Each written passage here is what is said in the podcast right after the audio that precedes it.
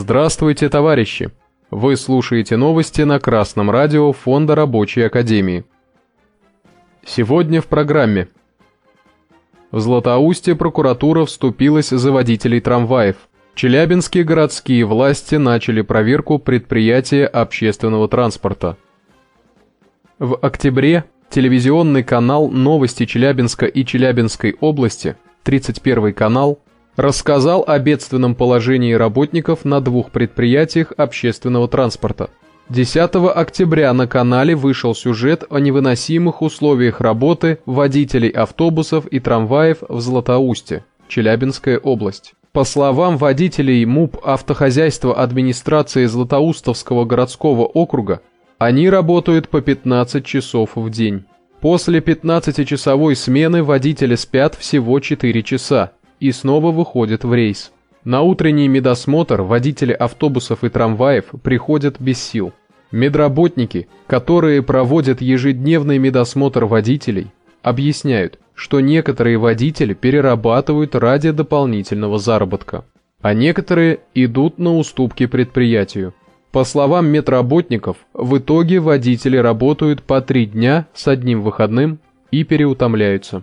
Более того, После сокращения числа санитарных точек обедают водители прямо в салоне, а в поисках туалета объезжают полгорода. Работники утверждают, что в ответ на претензии руководство угрожает увольнениями. Когда к ситуации подключился Следственный комитет, в МУПе провели собрание. Однако работники побоялись объявить о своих требованиях публично. Возможно, руководство запугало сотрудников угрозами увольнения. Прокуратура внесла представление в адрес руководителя автохозяйства. Проверка ведомства подтвердила, что на предприятии систематически нарушались условия труда. Если ситуация не изменится, сотрудники планируют известить о своих проблемах главу Следственного комитета России.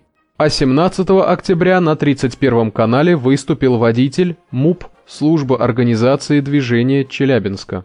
До этого в редакцию телеканала поступило письмо от водителей с жалобами на невыносимый график и регулярный недосып. Сергей Костылев с 1989 года работает водителем автобусов. По словам Сергея, график стал очень сложным. Кроме работы на линии, необходимо проходить техническую проверку, медосмотр, заправляться.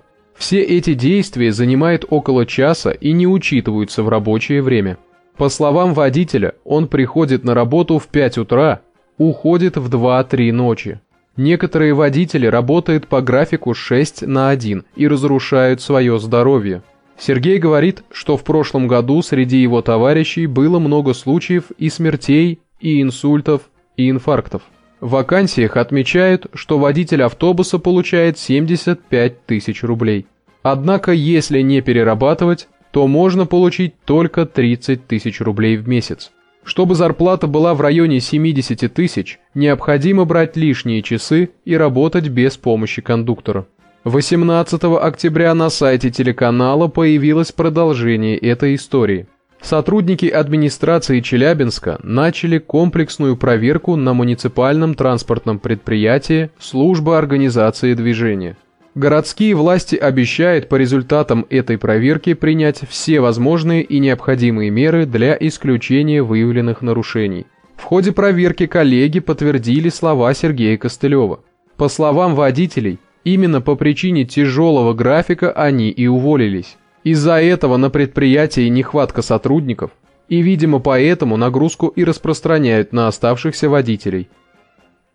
Товарищи работники общественного транспорта, Хватит надеяться на заботу прокуратуры или городских властей. Тем более, что невыносимые условия труда уже унесли жизни ваших товарищей, а других сделали инвалидами.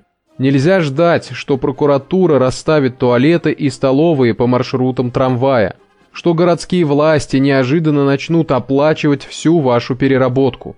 Пора научить работодателя уважать и ценить ваш труд. Все эти жизненно важные условия труда вы должны установить сами. Сначала явочным порядком. Просто договоритесь с вашими товарищами не перерабатывать. А затем разработайте проект коллективного договора. В нем нужно прописать все ваши требования, удобный график, оплата сверхурочных, условия для принятия пищи, санитарные условия. Только вместе вы сила. За консультациями и примерами коллективных договоров обращайтесь в Фонд Рабочей Академии.